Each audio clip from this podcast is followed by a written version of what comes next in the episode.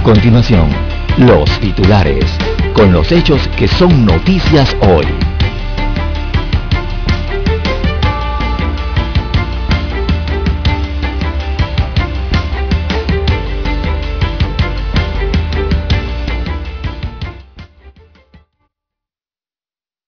La Administración de Alimentos y Medicamentos de Estados Unidos planea aprobar totalmente la vacuna Pfizer-BioNTech en Panamá, Minsa reporta cinco fallecidos por COVID-19 y 614 nuevos casos positivos. Economía pierde 3.375 millones de dólares en turismo. Alerta en Estados Unidos por la llegada de la tormenta tropical Henry. Decisión extrema del gobierno de Nito Cortizo al dictar resolución 71 que declaró de acceso restringido las actas, notas y archivos del presidente y vice y del Consejo de Gabinete. El gobierno pudo mantener el acceso público a los documentos que no se refieren a temas sensibles. Tribunal de Cuentas y DGI enfrentados por sentencias. También tenemos que finaliza la decimoctava, decimoséptima edición de la Feria Internacional del Libro en Panamá. La ANATI analiza titular lotes en el Parque Nacional de Portobelo Diputados discutirán primer bloque de reformas políticas. Fallece el empresario panameño Felipe Mota. También Panamá aplica 4 millones de dosis de la vacuna contra la COVID-19. Cámara de Comercio aplaude el llamado del Ministerio de Educación para la vuelta a clases entre otros titulares.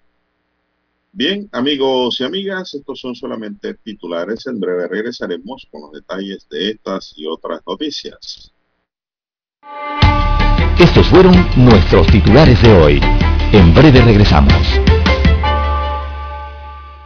7.30 AM Infoanálisis, con entrevistas y análisis con los personajes que son noticia. La mejor franja informativa matutina está en los 107.3 FM de Omega Estéreo, cadena nacional. 5.30 AM, Noticiero Omega Estéreo, presenta los hechos nacionales e internacionales más relevantes del día.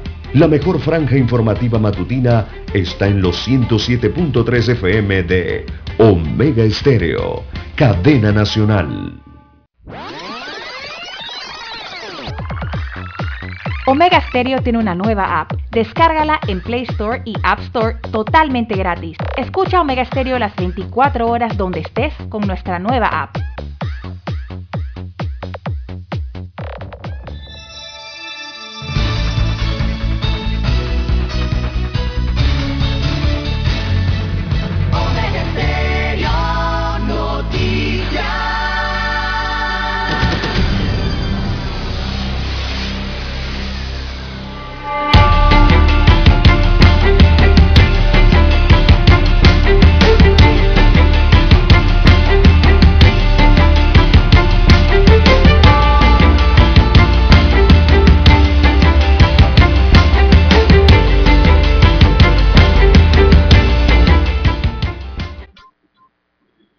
Amigos y amigas, muy buenos días.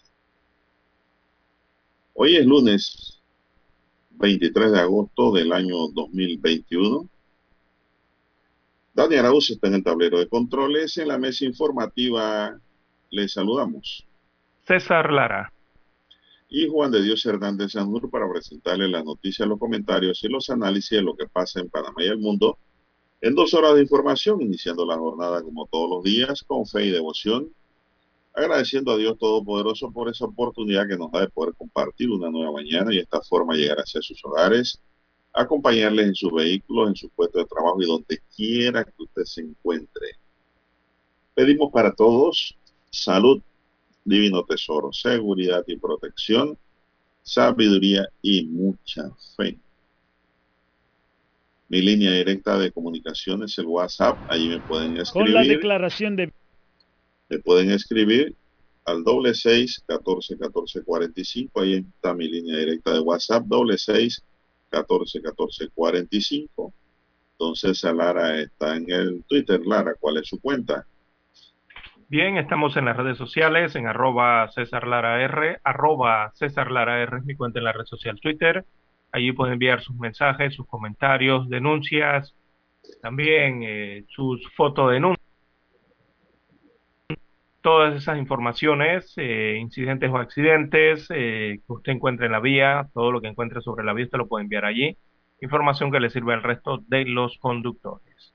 Buenos días, don Juan de Dios, a usted, Daniel, y bueno, a todos los amigos oyentes que nos escuchan aquí a nivel de todas las provincias, comarcas, también el área marítima, los que están eh, en el extranjero, ¿sí? los que están fuera de fronteras, sintonizados a través de omegaestereo.com en internet, también los que ya nos sintonizan a través del apps de Omega Stereo. Si usted no lo tiene, puede descargarlo a su dispositivo móvil eh, desde su tienda predilecta o favorita. Y también bienvenidos sean todos los que nos escuchan a través de televisión, sí, canal 856 de cable onda televisión pagada por cable. Hoy Tigo a nivel nacional. ¿Cómo amanece, don Juan de Dios, para este lunes 23 de agosto del año 2021? Muy bien, gracias. Espero que todos ustedes hayan amanecido con ganas de trabajar ganas de poner a rodar las ruedas del progreso. Bueno, vamos a entrar en materia informativa, vamos a entrar con los datos generales sobre el comportamiento del COVID-19 en Panamá en las últimas 24 horas. Y es que el Ministerio de Salud informó que en las últimas 24 horas fallecieron cinco personas por coronavirus, por lo que el acumulado de funciones ahora asciende a 7.009. De acuerdo a la entidad, se actualiza una muerte de días anteriores, es decir, se registran seis funciones. Además, en las últimas horas se registraron 614 nuevos casos positivos, luego de la aplicación de 7.955 pruebas 7.7% de positividad es el resultado. El total de casos acumulados desde que inició la pandemia asciende ahora a 452.598. De esa cifra, 436.285 pacientes se han recuperado de la enfermedad, muchos con secuelas, claro, los casos activos suman 9.304. En aislamiento domiciliario se reportan 8.912, de los cuales 8.655 se encuentran en casa y 257 en hoteles. Los hospitalizados suman 392 y de ellos 287 están en sala y 105 en la unidad de cuidados intensivos son las cifras generales, don César. No sé si tienen algún comentario o algún elemento nuevo que añadir a esta información. Bueno, nada más recordar el 7.7% de positividad de las pruebas eh, para las últimas 24 horas. Eh, hay que seguir trabajando en eso para tratar de bajarlo un poco más. Y bueno, don Juan de Dios, eh, en la última semana epidemiológica eh, el 86%, perdón, la semana 86, eh, la última semana epidemiológica para no confundir a los, a los, a los oyentes, en esta última semana epidemiológica, Panamá terminó con 58 fallecidos, 13 más que la semana anterior, o sea, aumentó la cantidad de fallecidos y vemos en el cuadro de los casos que se registraron 4.774 casos, lo que representa 755 contagios menos. O sea que se dieron 28.9% más de decesos y 13.6% menos de contagios en la última semana epidemiológica, en esos últimos siete días. Eh, otro dato, eh, ayer eh, las autoridades hablan de 4.028.510 dosis de vacunas aplicadas. De ellas habría aplicado un 32% de segundas dosis según la información del MINSA, o sea, 1.3 millones de dosis de segundas dosis y alrededor de 2.7 millones que corresponden a primeras dosis, según los datos eh, que envía el Ministerio de Salud a los medios de comunicación social. Bien, son algunas de las estadísticas eh, alrededor de las principales a lo largo de la pandemia. Bueno, así es. Bueno, Lara, eh, el día viernes tuve la oportunidad de ir al autorrápido del área de Juan Díaz. Y la verdad es que hay que felicitar la organización de este autorrápido, cómo están trabajando el MINSA y todos los equipos SINAPROC y todos los que tienen que ver la policía con este tipo de organización. Muy bien, muy bien llevado, por cierto. Muy bien organizado. Bastante rápido el sistema. Y me, me gustó la forma y cómo están trabajando, por lo menos en este auto rápido. No sé cómo serán los otros. Pero aquí en el área de Juan Díaz, en el área de del gimnasio Roberto Durán, eh, muy bien llevado, muy bien organizado, lo vi todo el día viernes. Así que pues, me parece que es una buena alternativa el auto rápido. En verdad es rápido, Lara. Es rápido de verdad. Son bien, eh, cuatro estaciones.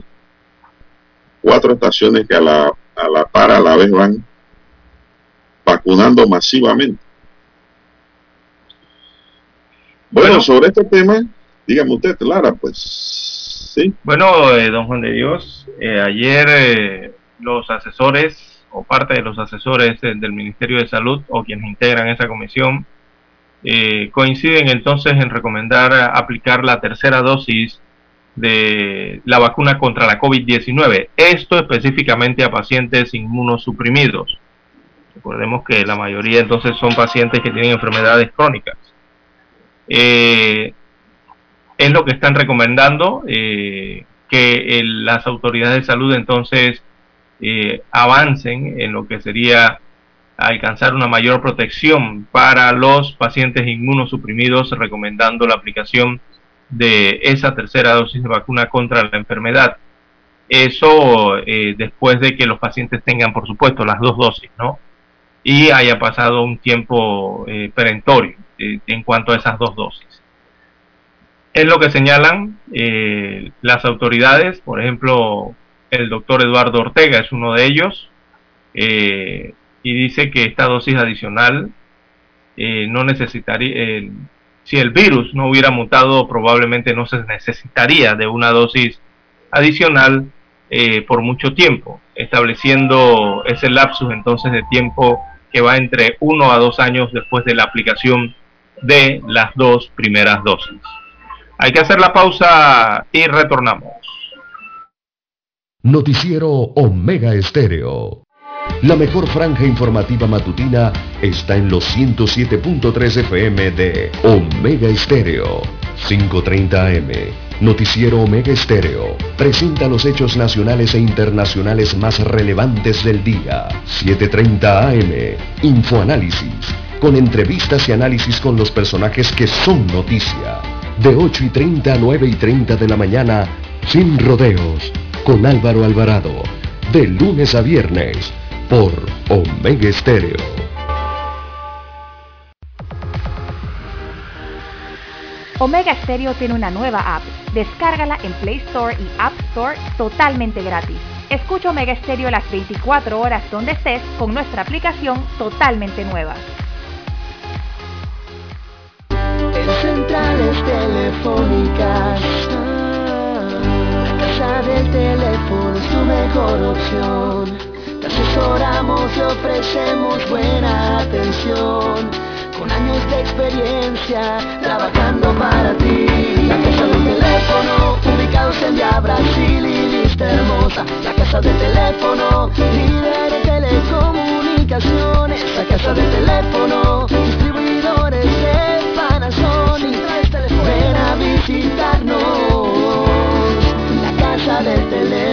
2229-0465. Distribuidor autorizado Panasonic. Para anunciarse en Omega Estéreo, marque el 269-2237. Con mucho gusto le brindaremos una atención profesional y personalizada. Su publicidad en Omega Estéreo. La escucharán de costa a costa y frontera a frontera. Contáctenos 269-2237. Gracias.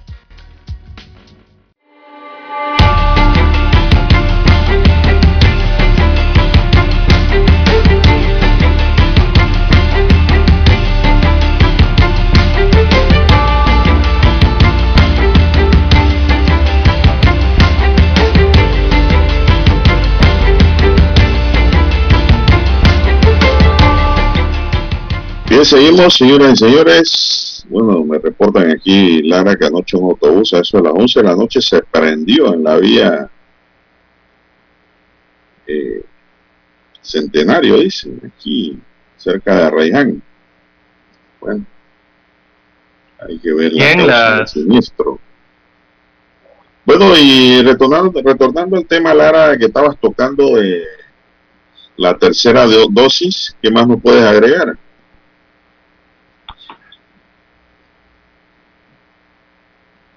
Se te perdió la noticia.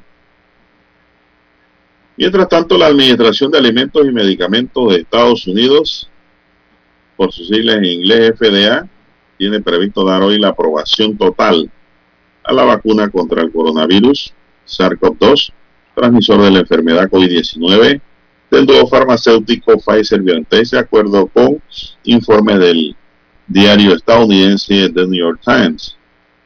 La agencia regulatoria tenía como objetivo completar el proceso el 20 de agosto, pero todavía estaba trabajando en una cantidad sustancial de papeleo y negociaciones con la empresa, dice el diario neoyorquino citando fuentes cercanas a la FDA. Se espera que la aprobación total abra la puerta a más mandatos de vacunas y tal vez aumente la aceptación por parte de algunas personas que dudan de las vacunas en Estados Unidos.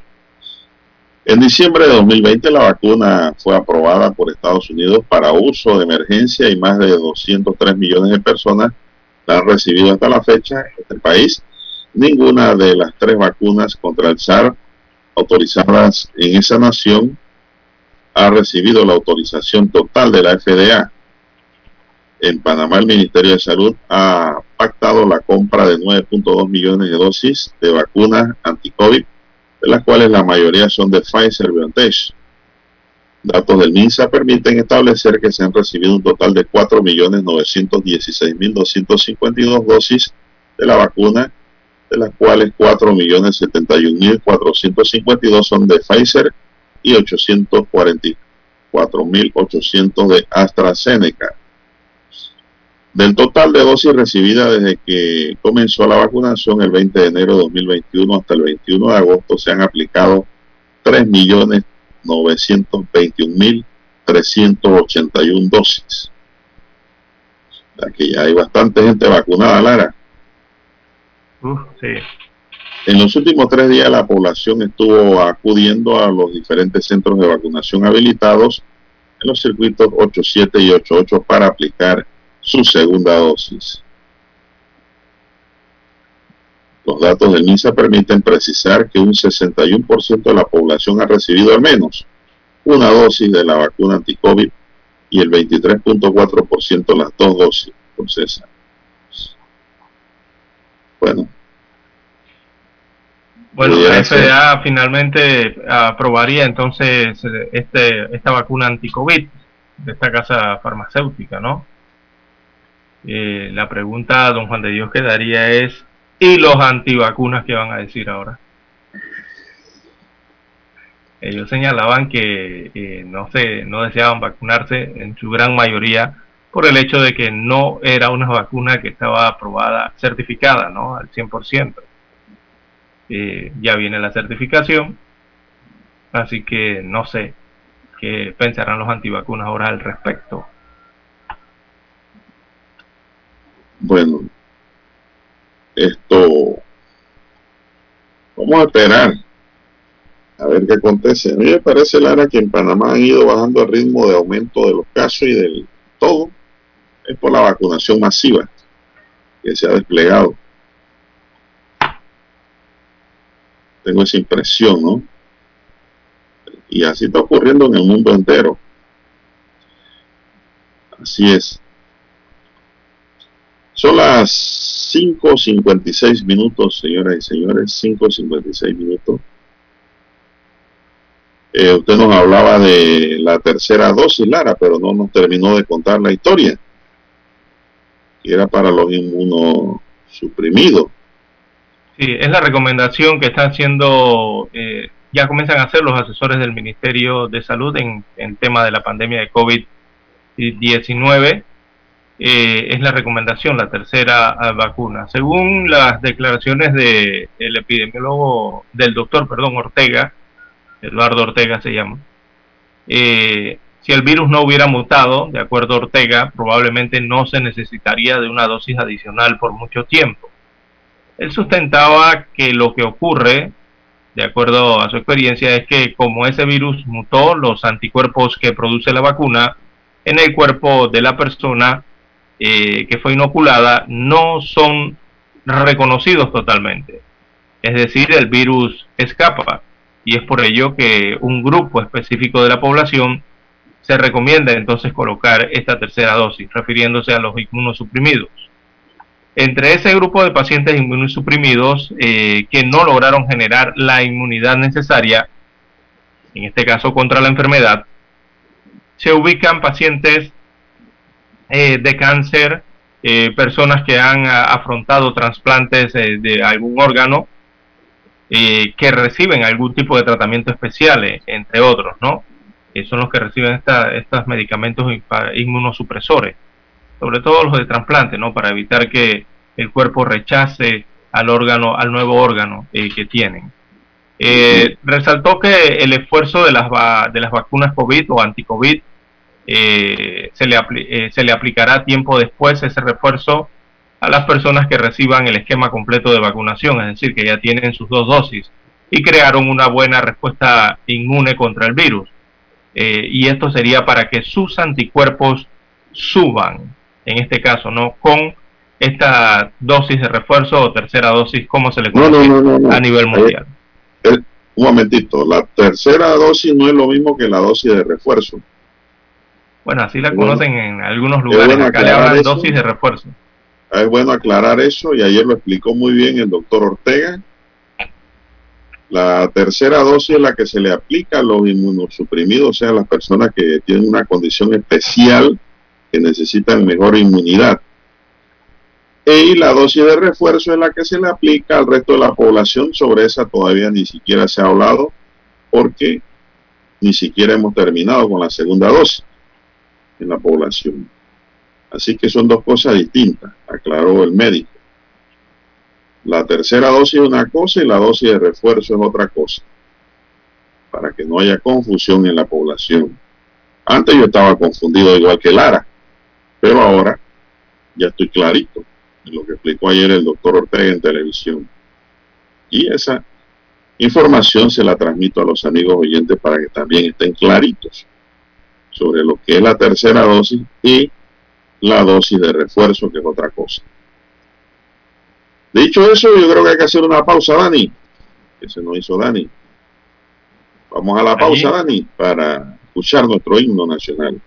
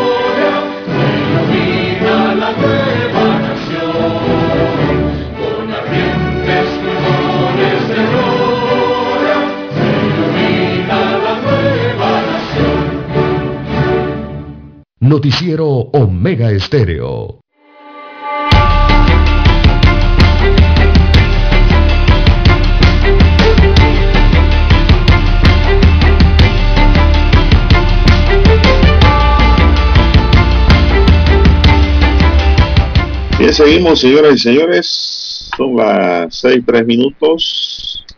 Ni le pregunto, Dani, a Lara si vio la pelea de Paquiao. Me quedé dormido, don Juan de Dios. no llegué hasta allá. Y le Oiga, pero, pero, pero tremenda cartilla, porque, bueno, no sé cómo habrá peleado Paquiao con, con el cubano. Pero, toda, la, toda, la, pelea fue buena, todas fueron no, buenas. No, pero esas peleas del inicio, don Juan de Dios, de buenísimas, oiga.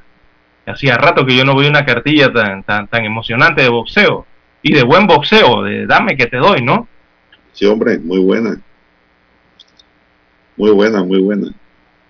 Bueno, Pacquiao quedó al borde del retiro. Oiga, sí, es que ya, ya, ya está entrado en edad, ¿ah? don Pacquiao. Así que lo va a pensar si sigue o no sigue, porque también quiere ser presidente de Filipinas. Ah, mire usted. Así que está pensando entre la campaña y el boxeo. En pocas palabras dijo que le interesa más los problemas de su país que el boxeo ya.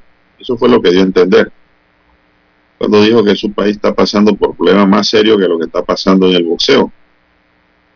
Mm. Bueno, eh, el cubano estuvo muy feliz con su triunfo Lara. En verdad le dio una puñera a Paquiao. Claro que se la dio. Eh, lo que no me gusta Lara en esto es las bolsas hay una desigualdad muy grande en esto. ¿Cómo que Paquiao va a ganar cerca de 24 millones y el cubano apenas llegaba al millón, tal vez? bueno, en esa desigualdad. Bueno, eh, esa es la desigualdad que hay en, la, en, en, las empresas boxísticas. Y el campeón era el cubano. Para que usted pero, vea. pero el que tiene el renombre es Paquiao. La marca. Eh, bueno, el cubano puede hacer que empiece a hacer sus milloncitos, porque realmente esta gente de la isla que se van a Estados Unidos a probar suerte, salen con mucha fe, con la fe del carbonero. Yo digo al cubano, yo oí al comentarista, mi amigo Daniel Alonso, decir que casi todo Panamá apoyaba a Paquiao. Bueno, por lo menos yo no. Yo al cubano. Yo voy a América Latina siempre y así me voy. Me voy a mi país, me voy a un país latino, el regionalismo. Además bueno, que la nueva, la, el nuevo campeón, pues prometía ser la estrella de la noche y era Ugas, aunque el favorito Lara en las apuestas era Paquiao. Ser el favorito. Pero bueno, eh, en un momento también pensé que iba a pasar algo como la que pasó la semana antepasada, cuando el otro cubano que peleó con otro filipino, que no me acuerdo el nombre, eh, el cubano Rigondó, perdió la pelea por decisión cuando el otro ni siquiera colocó un solo golpe bueno. Se la robaron. Digo, aquí a lo mejor pasa lo mismo ahora. Pero no, le dieron el triunfo al cubano tal y cual pues mostraban las evidencias de haber ganado esa pelea. Bueno, volviendo al plano nacional, después de esa pequeña pausa o pequeño intermedio, tenemos que Ser Medic Panamá estableció un centro de hisopado en Amador sin tener la aprobación del Consejo Técnico de Salud para hacer las pruebas de laboratorio. Esto es increíble. Termedic, de acuerdo con un aviso de operación, tiene como propietaria a Ana Lorena Chan, quien hasta el 19 de agosto fungió como jefa regional de salud pública. La resolución 274 de 3 de mayo de 2021 del MINSA establece que para habilitar un centro de hisopado se debe presentar una nota con el nombre del representante legal copia de la cédula de identidad personal, aviso de operación, entre otros datos. La autorización de estos centros recae en la Dirección General de Salud del Ministerio de Salud. También el laboratorio de la clínica Cermedi Panamá, que tiene como expropietarios al jefe nacional de epidemiología del MINSA, Leonardo Labrador, y a la doctora Ana Lorena Chang, no contaban con el permiso del Consejo Técnico de Salud. La, la solicitud para su respectiva aprobación fue presentada en abril de 2021 al Consejo Técnico de Salud sin embargo, cuando personal de este organismo visitó el laboratorio en junio, se encontró con que el tecnólogo médico regente de CERMEDIC Panamá también figuraba en otro laboratorio en el mismo horario, por lo que se hizo la observación de que debían colocar un nuevo tecnólogo médico y solicitar una nueva inspección. Mira esta otra irregularidad administrativa, Lara. Los laboratorios necesitan un laboratorista regente, al igual que las farmacias, Lara, necesitan un farmacéutico regente. Pero ese, ese regente puede trabajar, mire, en uno y otro lugar, siempre y cuando los horarios no colisionen. No haya duplicidad de funciones. No es que no pueda, claro, estar en dos laboratorios o en dos farmacias, en el caso de los farmacéuticos pero lo que no deben coincidir es el horario de presencia laboral en el centro a pesar de ser el regente las 24 horas, el representante ante la instancia de salud. No, hombre, que este caso está... Aclarado eso, el laboratorio clínico vinculado al funcionario del MINSA logró instalar un centro de hisopado para la dirección, la detección del virus SARS-CoV-2 en Amador, en Ancón, a pesar de no contar con el aval del Consejo Técnico de Salud y que hay una resolución de mayo pasado con los parámetros a cumplir para su apertura.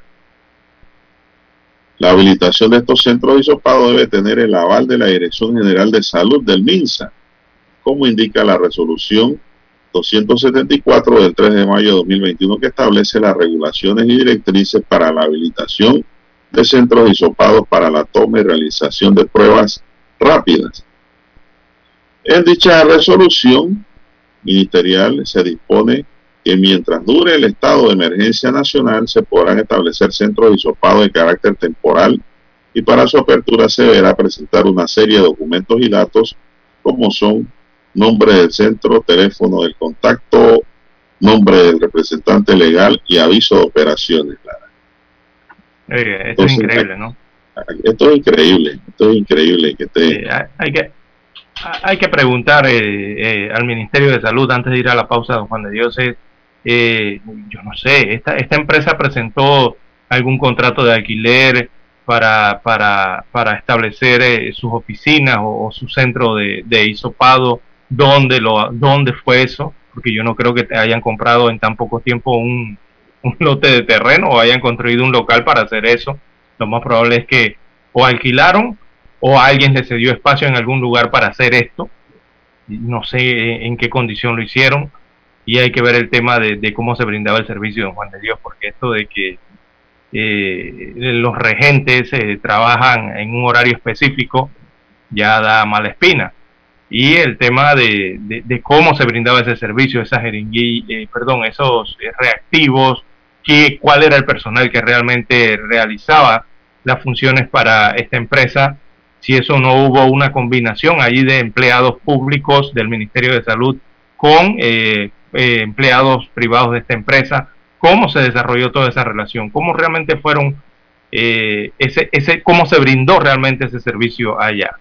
eso es lo que investiga el Ministerio Público a través de la figura del tráfico de influencia. Eso es lo que está investigando el Ministerio Público como delito.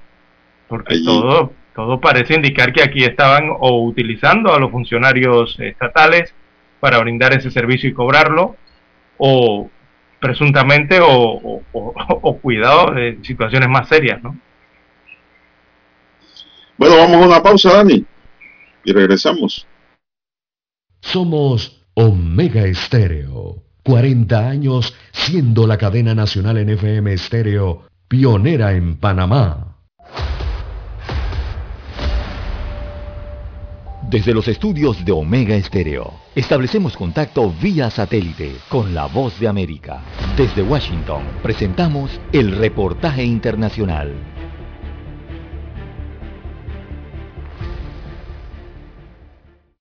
La Casa Blanca monitoreaba potenciales amenazas terroristas en Afganistán, al tiempo que seguía en curso la operación de evacuación masiva.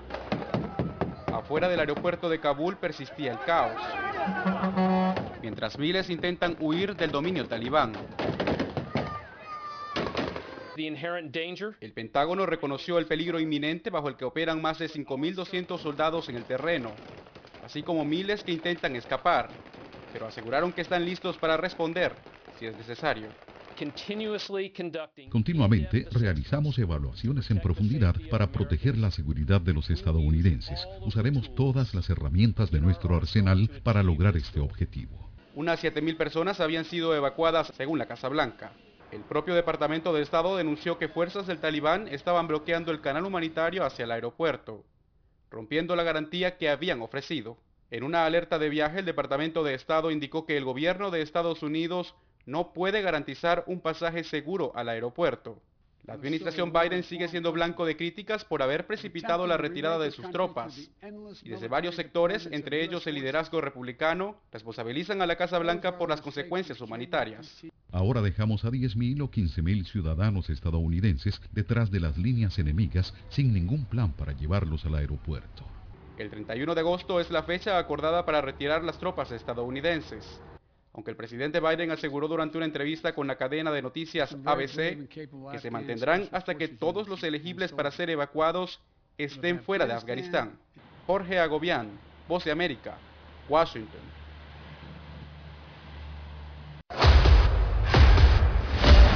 Escucharon vía satélite desde Washington el reportaje internacional.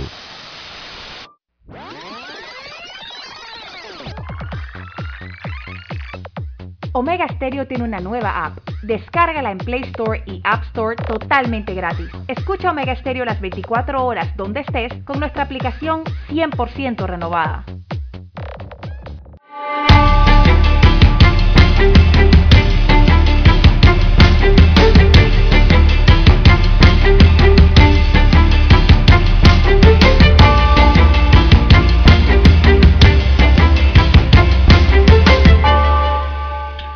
Bien, seguimos, don César, eh, Dani, amigos y amigas. La verdad es que eh, yo no entiendo qué está pasando, qué ha pasado.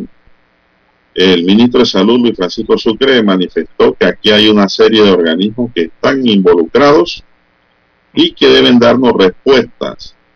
Se están buscando las respuestas formales, dijo el titular de salud.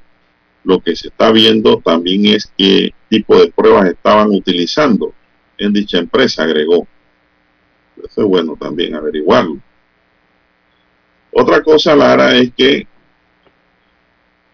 para solicitar la apertura de un centro de hisopado, el representante legal del solicitante o requirente debe presentar ante la Dirección General de Salud Pública la siguiente documentación.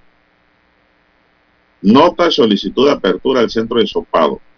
Esa nota debe contener, mucha atención, nombre del centro, su dirección, su teléfono, nombre del representante legal, copia de cédula de identidad personal, aviso de operación, nombre de las personas que laboran en el centro de sopado y sus idoneidades y certificaciones de capacitaciones según aplique. Yo no sé cómo la Dirección General de Salud va a ver esto y no se va a dar cuenta de que hay un claro conflicto de interés al ser la representante legal alta funcionaria de la región metropolitana y precisamente en la región en donde se va a colocar el centro de hisopado. Oiga, eleve una consulta, asesoría legal, antes de firmar. Son cosas para que no a la Contraloría, a, la, a la dependencia de la Contraloría en su institución que también debe llevar el fiscalización, la fiscalización y el control sobre todo esto de las eh, los que aparecen en, en eh, sociedades, ¿no? Así es. ¿Qué más dice aquí? Recordemos que hay ciertos funcionarios que tienen que presentar declaración patrimonial y todo eso está en la Contraloría y, todo eso se verifica a través del registro público. No, pero eso no tiene nada que ver con el tema de... Pero sirve para detectarlos. De lo que es la operación acá. Sí, pero sirve para detectarlos al momento de dar las Pero nadie se va a poner en eso, Lara. Ah, bueno, pero deberían, don Juan de Dios. No, no, no, no, eso no, eso no. Eh, aquí basta con los requerimientos que le acabo de leer del artículo cuarto de la del decreto que establece los requisitos para la apertura de los centros de hisopado. A lo que voy es que si yo soy el que estoy revisando esos documentos, yo advierto inmediatamente de la situación del conflicto que hay aquí. Y dos, Lara, no se dieron cuenta de cómo entró a, operar ese centro de hisopado sin la idoneidad concedida por el Consejo Técnico. Eso tuvo un visto bueno de alguien. Sí, y en un lugar tan, tan visible, ¿no? Estoy seguro que usted y yo llevamos allá esa petición y no tenemos la idoneidad ah. para hacerlo. No nos lo aprueban, Lara. Qué para sacar un carnet de, de alimentación es hay que atravesar tremendo. Carne verde. carne verde. Para, sacarse carne verde hay que enseñar un gallote. Óigame, hay que atravesar el Niágara, no sé, para poder aprobar eso. Ahora imagínese uno de este nivel de laboratorio. Hombre, no, no. Ve, yo, yo no me quedo aquí. ¿eh? Yo, yo pienso que en este tema hay otros, otros funcionarios involucrados. Claro. Y todo indica que eso debe picar y extenderse. ¿eh? mucha atención, ministro, no se coma el cuento de que nada más en este problema hay dos personas, dos funcionarios que tienen que investigarse, el que aprobó, el que revisó, el que dio el visto bueno, todas esas cosas para tomar las medidas pertinentes del caso. Así es. Bueno, y, de estos funcionarios que hay que aclarar, eh, todavía muchos se preguntan, ¿no? a, lo que va de la semana, algunos todavía están sorprendidos al conocer la información de que ellos todavía son funcionarios, son servidores públicos. Sí, ambos son servidores públicos. Ellos no han sido destituidos de sus cargos. Eh, ellos lo que fueron fue separados de los cargos de uno jefe de epidemiología y la otra fue separada de la jefatura de salud pública del área metropolitana. Eh, pero ellos ni los han destituido ni han renunciado a sus cargos. Ellos están en, dentro de la institución del MINSA, en la planilla del MINSA. Eh, ambos son funcionarios públicos actualmente y van a continuar en la planilla para lo que fueron nombrados. Recordemos que ellos fueron nombrados para las funciones de médico, creo que médico general, son ambos, ¿no? Eh, por lo que eh, no han sido destituidos de la entidad, para los que piensan o todavía están despertando con el hecho de que ellos laboran en el Ministerio de Salud, sí laboran, eh, ellos están allí nombrados por otras funciones. Lo que pasa es que, bueno, los subieron a estos cargos de jefatura, don Juan de Dios, y ahí se dieron estas situaciones. Fueron separados de ese cargo de jefatura nada más. A, explicarle al amigo oyente. No, yendo un poquito más allá, Lara, la única forma en que ellos pudieran ser separados de la función pública es que si fuesen condenados penalmente por el delito de tráfico de influencia.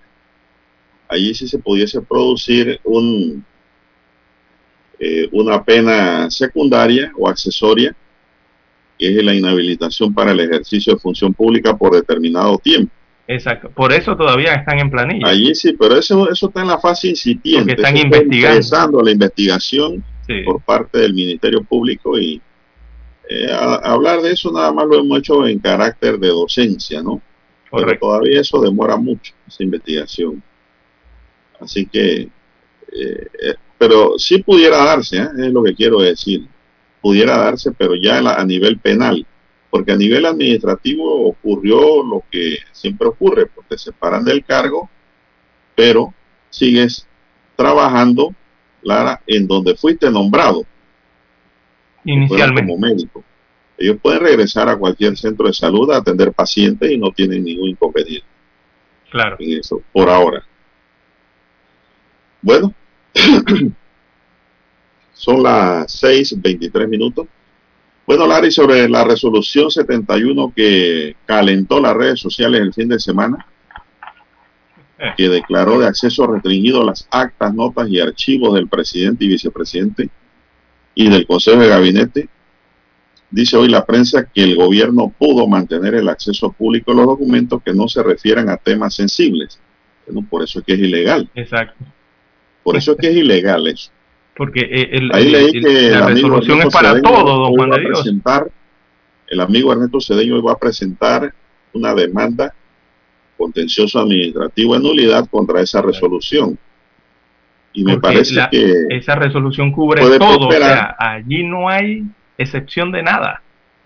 Pero es que la ley, Lara, la ley de transparencia no habla como ellos han interpretado Exacto.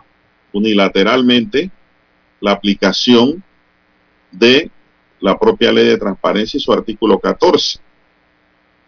La ley explica claramente que tienen que haber motivos, Correcto. tiene que haber una parte emotiva en la resolución que explique cuáles son las causas por las cuales la información debe ser restringida. Usted no puede tirar una resolución diciendo que todo lo que se haga aquí es restringido o de carácter confidencial, Óigame. porque es ilegal. Es decir, allí no se puede pescar con trasmayo, allí se pesca con cuerda, para decirlo de otra manera. Uno por uno. Uno tema por uno. tema. Este consejo de gabinete, sus actos y todo quedan restringidos por esto, X y aquello. Punto. Pero usted no puede decir que todos los consejos de gabinete, actas, informaciones, carne, todo quedan restringidos. No, porque eso va No, contra el espíritu y esencia de la ley de transparencia. Entonces, ¿para qué tenemos la ley de transparencia? Exacto. Y de la obligación de ser honestos, transparentes. Los gobiernos deben ser así, transparentes, honestos. Pero con esta decisión de declarar el acceso restringido a todo, don Juan de Dios, eh, digo, está más que claro que están impidiendo la divulgación de una información o algún documento que, que tiene carácter de pública. Y, y eso implicaría al principio la necesidad de dar acceso a la misma. Para eso es la ley de transparencia, don Juan de Dios. Para eso existen los aviadates y existe todo lo que incluye la ley de transparencia. Porque toda información en el poder del Estado es pública o, se presume pública. Así lo entendemos todos, sobre todo por las leyes que hay, ¿no? Eh, lastimosamente pareciera que se están asegurando de que ningún ciudadano, medio de comunicación o autoridad, porque allá hasta allá me voy yo, hasta la autoridad, don Juan de Dios, pueda obtener a través de los mecanismos que contempla la ley de transparencia determinados datos del Consejo de Gabinete, de las cartas o actas del presidente o del vicepresidente y el secretario de esa instancia, porque están completamente restringidos por 10 años. O sea, todos los documentos, toda la información. Este es un decreto, eh, pareciera que es un decreto que obliga, no sé, a guardar un secreto de, de todo lo que se discuta, todo lo que se analice, todo lo que se avale o se decida en esa reunión del Consejo de Gabinete, sus actas y sus cartas. Lo que impediría, don Juan de Dios, claramente, entre otras cosas, eh, conocer, conocer si, por ejemplo, la aprobación o el análisis de un tema X, supongamos, hubo alguna discrepancia de los ministros o los argumentos que se utilizaron, ya sea a favor o en contra de aprobar o desaprobar un tema en específico, o, o- o- cómo fue votado eso por los ministros, don Juan de Dios, porque los ministros también votan allá en el Consejo de Gabinete, alzan la mano para aprobar o desaprobar, o, para abstenerse. Eh, eh, por ejemplo, o también quienes participaron en las reuniones, si fueron todos los ministros o no fueron todos los ministros, o si participaron servidores públicos o particulares, personas particulares en el Consejo de Gabinete. O sea, eh, eso prácticamente sería impedir revelar la información total de lo que ocurre allí, ¿verdad? Con esta resolución emitida el viernes eh, por la noche, eh, don Eso es viernes por la privatizar, tarde. Clara, eso es privatizar la presidencia, dicho de otra forma. Eso Digo, es privatizar. Sí, todos entendemos y hay que entender que es cierto que el acceso a la información pública solo puede ser limitado cuando concurra a alguna de las excepciones previstas en la ley. En eso estamos claritos. Entonces la gran pregunta es, ¿cuál es la necesidad que ha surgido que justifica esa restricción a través de esa resolución del día viernes. Digo, hasta el día de hoy, nadie del gobierno lo ha explicado a la población, nadie. Y ellos son sujetos obligados de brindar información pública, don Juan de Dios. Hay que acordarse de eso. Yo espero que en la sala tercera de la Corte, ante demanda que presentará el doctor Ernesto Cedeño, y yo estoy armando una demanda también en ese sentido, quiero que sepa. Sí, es que, es que uno que la voy a presentar. Sí, todo Panamá se pregunta por qué el órgano ejecutivo necesita restringir el acceso total a la información estatal. Que hay es que Lara, desde el momento, eh, ahí lo que han hecho es copiar un artículo de la ley de transparencia, de la ley 6 de 2002. Es lo que han hecho. Y la ley no dice eso. La, de, la ley dice claramente que tiene que haber motivación o causa. Exacto. Para usted declarar en un momento determinado. Entonces por eso por eso la, la población de determinados actos. Exacto. Por eso la población eso se tiene que dar también mediante resolución previamente. Pero entonces, la población y la opinión pública, por eso que está como está. Le quita todo el sentido, letra y espíritu a la ley de transparencia. Se convierte en letra muerta. Exacto. Digo, ¿qué información para estos días estos meses venideros, don Juan? Pero casuísticamente, dependiendo de las causas y el momento, para determinados temas, con la debida justificación en una resolución, en donde clasifican restringido cierta información contenida en actas, notas, cartas y lo que usted quiera. Pero de otra forma, es un exabrupto exacto, lo que han escrito allí en ese decreto. Por eso, antes de ir a, por eso, antes de ir a la pausa, don Juan de Dios, es que la población y la opinión pública está como está durante este fin de semana y seguirá toda esta semana, porque se siguen preguntando qué información para estos días o estos meses, estas semanas que vienen, puede ser tan clasificada como reservada o confidencial o secreta. ¿Qué información es? ¿Acaso será algo de la seguridad o de la defensa nacional o de la política exterior? ¿Acaso es algo que pone en peligro, no sé, será el funcionamiento del sistema financiero bancario o del país? O, de, o información de la pandemia de la COVID-19. ¿Qué, será? Digo, ¿Qué será tan delicado para el ministerio, para que el ministerio de la presidencia haya optado por restringirlo todo lo que se hace en esas instancias eh, y restringirlo por una década. Es que tú no puedes restringir todo por el todo, Lara. No se puede. No se puede. Porque crea un problema allí que mata la ley. Y prueba de ello, Lara, es que de lo que le estoy diciendo, estoy buscando por aquí, Ajá. La ley en sí para leerle lo que dice el artículo 14. Cambio comercial. eso lo tendríamos que eh, leer después de la pausa, don Juan de Dios, en los periódicos. ya lo tenemos en Noticiero Omega Estéreo, 7:30 AM. Infoanálisis, con entrevistas y análisis con los personajes que son noticia. La mejor franja informativa matutina está en los 107.3 FM de Omega Estéreo, cadena nacional. Desde los estudios de Omega Estéreo, establecemos contacto vía satélite con la voz de América. Desde Washington, presentamos el reportaje internacional.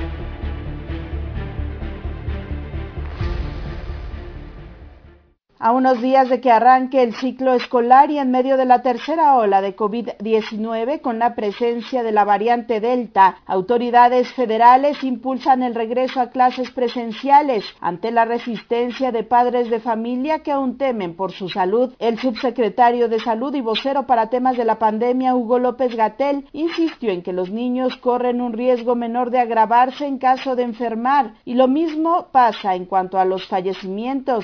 Informó que a nivel nacional, menos de 1.6% de las personas hospitalizadas son menores de 18 años. A nivel poblacional, el riesgo de que un niño en este momento tenga COVID es muy baja y la probabilidad de que un niño con COVID termine hospitalizado es muy, muy baja y afortunadamente la probabilidad de que un niño con COVID hospitalizado pierda la vida es muy, muy, muy baja. Sin embargo, la mayoría de padres de familia opinan que aún no es momento en medio del incremento en los contagios. Carlos, papá de dos niños, señaló que primero está la integridad. Prefiero que, que sigan en clases virtuales y no exponer tanto a ellos ni a ningún integrante de mi familia que, que no sea contagiado en este momento. Entonces no los, no los voy a mandar. El doctor Alejandro Macías, infectólogo, investigador y excomisionado de la influenza H1N1, opinó que es mejor esperar a que baje la ola de contagios y el regreso debe ser por regiones y no a nivel nacional. Que habría que esperar a que en cada región empiecen a caer sustancialmente los casos nuevos, que no haya saturación de los hospitales y que ya tengamos unas dos o tres semanas que ya se esté observando una franca caída de los casos y de las hospitalizaciones. Sara Pablo, Voz de América, Ciudad México.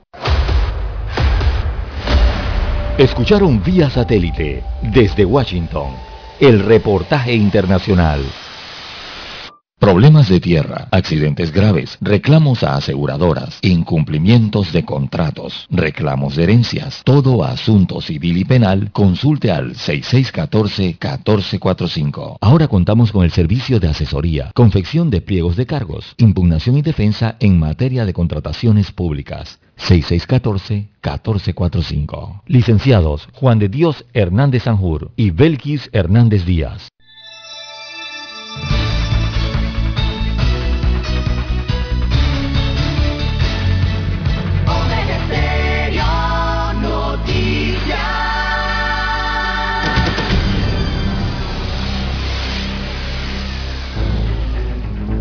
Las noticias impresas en tinta sobre papel. Con ustedes.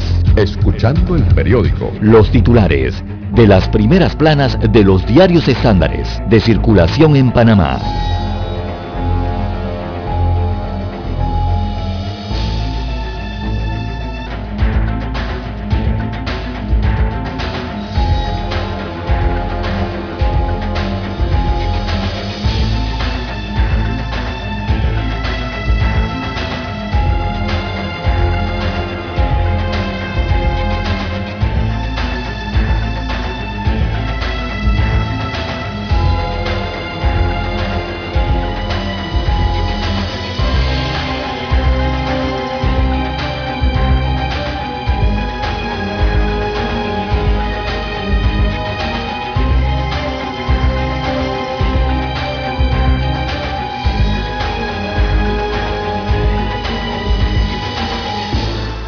Gobierno listo para negociar con Minera Panamá, es el principal titular del diario La Estrella de Panamá.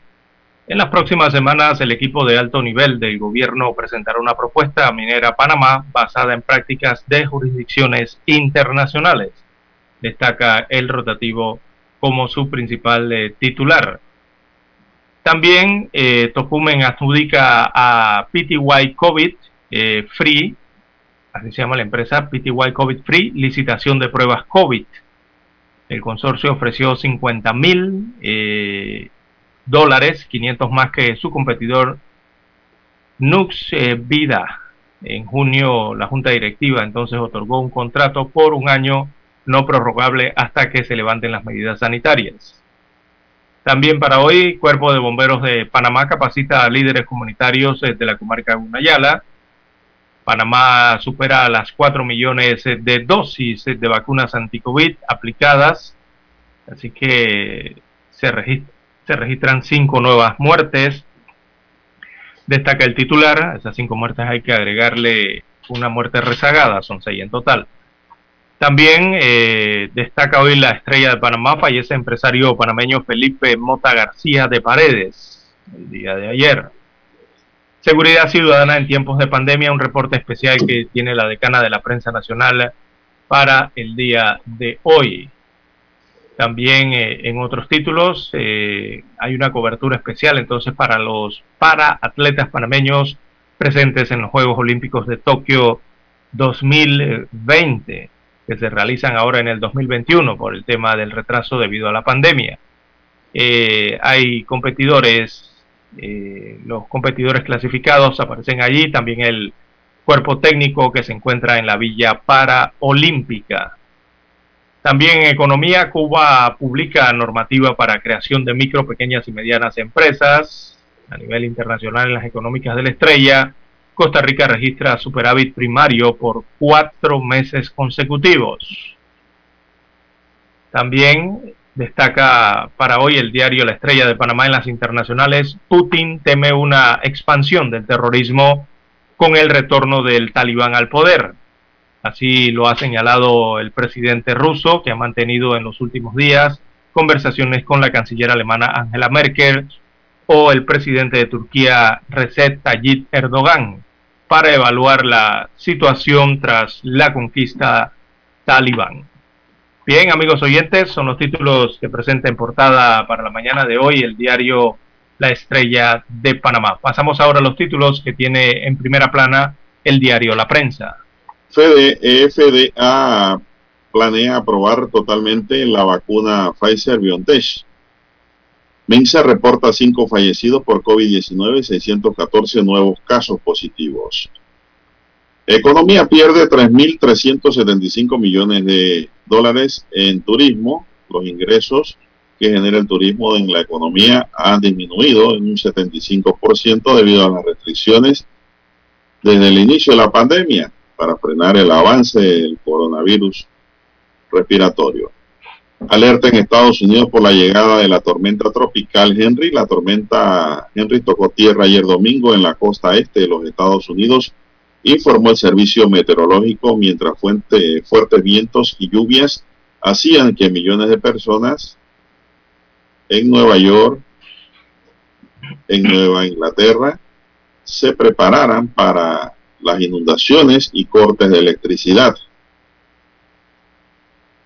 La decisión extrema del gobierno de Nito Cortizo, en un análisis del, del abogado Rodrigo Noriega, al dictar la resolución 71 que declaró el acceso restringido, las actas, notas y archivos del presidente de la República, del Consejo de Gabinete y del gobierno, y se pudo mantener el acceso público de los documentos que no se refiesen a temas sensibles. Bueno, está clarito el abogado Rodrigo Noriega. Precisamente como no se establece en la resolución, es ilegal a mi sano entender. Cermedic estableció centro sin tener aprobación del SARS-CoV-2. Como las carreteras afectan la vida silvestre, Panamá es considerado uno de los países con mayor huellas humanas en comunidades de vertebrados, y las carreteras son algunos, algunas de las principales infraestructuras creadas por el hombre que causan la fragmentación y pérdida del hábitat, la contaminación además de la muerte de animales. Solo adjudicarían 30% de los requerimientos de energía en el servicio público. Finaliza la decimoséptima edición de la Feria Internacional del Libro de Panamá. Sin importar el contexto, las historias siempre encuentran el camino para llegar a los receptores. Por ello, la Feria Internacional del Libro de Panamá ha sabido adaptarse a las actuales circunstancias derivadas de la epidemia que vivimos. La NATI analiza titular lotes en, el Parque Nacional Portobelo, ni la Constitución ni las leyes relacionadas con las áreas protegidas del país mencionan la posibilidad de titulación de esas tierras. Sin embargo, la NATI quiere ahora titular tierras de parques nacionales. Mucha atención con eso, mucho cuidadito. El valor del Bitcoin supera los 50 mil dólares por primera vez desde mayo. Diputados discutirán primer bloque de reformas al proyecto de ley 544 que reforma el código electoral. Al menos 111 mil menores entre 12 y 15 años han sido vacunados dice el doctor Ortega. Fallece el empresario panameño Felipe Mota, el empresario panameño falleció este domingo 22 de agosto, informaron personas allegadas a la familia, tenía 81 años de edad. También tenemos que Biden aún espera terminar evacuaciones en Afganistán para el 31 de agosto. Panamá aplica 4 millones de dosis de la vacuna contra la COVID-19. En el proceso de vacunación. Cámara de Comercio aplaude el llamado del, menú, del Meduca para volver a clases. La Cámara de Comercio reconoció como positiva la decisión que tomó el Ministerio de Educación de volver a las escuelas, ya que la educación es un factor crucial para el desarrollo de Panamá que todos sus habitantes merecen. Confirman tres muertes más en México tras paso de Grace y ya suman 11. También tenemos que expresidenta de Bolivia establece estable luego de que su familia denunció que intentó quitarse la vida. La salud de la expresidenta de Bolivia, Yanín Áñez, se encuentra estable este domingo después de que, según sus familiares, intentara quitarse la vida el sábado en la cárcel donde está recluida, informaron autoridades penitenciarias. Delegación panameña arranca su adiestramiento en la Villa Paralímpica para buscar fortaleza. También cifras de muertes por el terremoto en Haití sube a 2.207. Señoras y señores, estos son los titulares que le podemos brindar hoy del diario La Prensa y concluimos así con la lectura de los titulares correspondientes a la fecha. Vamos a una pausa y regresamos. Hasta aquí, escuchando el periódico. Las noticias de primera plana, impresas en tinta sobre papel.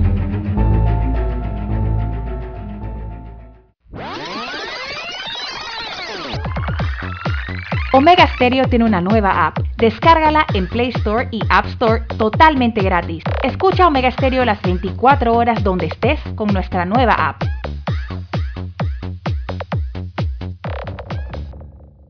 Para anunciarse en Omega Estéreo, marque el 269-2237. Con mucho gusto le brindaremos una atención profesional y personalizada. Su publicidad en Omega Estéreo. La escucharán de costa a costa y frontera a frontera. Contáctenos 269-2237.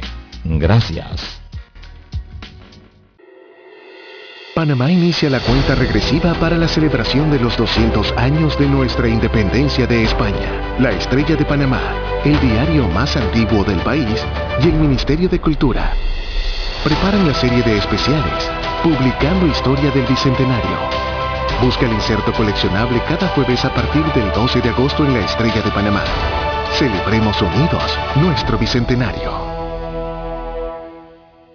Omega Estéreo 40 años de innovación. Desde los estudios de Omega Estéreo, establecemos contacto vía satélite con la voz de América. Desde Washington, presentamos el reportaje internacional.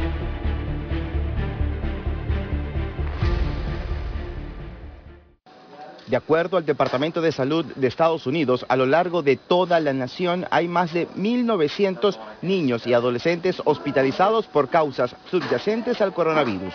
Esto representa 2.4% de toda la población ingresada como paciente. Es más probable que la variante Delta ataque a los jóvenes. Estamos viendo que las edades disminuyen con respecto a lo que vimos en las variantes anteriores. Está atacando a los más jóvenes y a los más jóvenes o más enfermos y están más enfermos más rápido. Según expertos, la variante Delta prevalente en Estados Unidos cuenta con mayor capacidad de contagio dada la carga viral que genera en el infectado. Por otra parte, los Centros para el Control y Prevención de Enfermedades registran récords superados en hospitalizaciones de pacientes entre los rangos 18 y 29 años, 30, 39 y 40, 49 años de edad. Sin embargo, la preocupación de los especialistas en salud pública está enfocada en los menores de 12 años, pues aún no pueden vacunarse. Incluso los de 50 a 65 años lo hicieron bastante bien para vacunarse. Los más resistentes son los menores de 50 años. Los CDC también contabilizan que los menores de edad y otros grupos con mayor tasa de hospitalización se corresponden con personas no vacunadas. Tenemos una cierta población que tiende a no creer en la vacuna y también le tiene miedo. De acuerdo al monitor de la Universidad Johns Hopkins, en Estados Unidos se han producido más de 625 mil muertes por coronavirus y se contabilizan más de 37 millones de personas infectadas. Hasta la fecha, solo se ha llegado a vacunar el 52% de la población nacional. José Pernalete, Voz de América, Miami. Escucharon vía satélite desde Washington el reportaje internacional. Omega Estéreo, 40 años innovando. Es momento de adentrarnos al mar de la información. Este es el resultado de nuestra navegación por las noticias internacionales más importantes en este momento.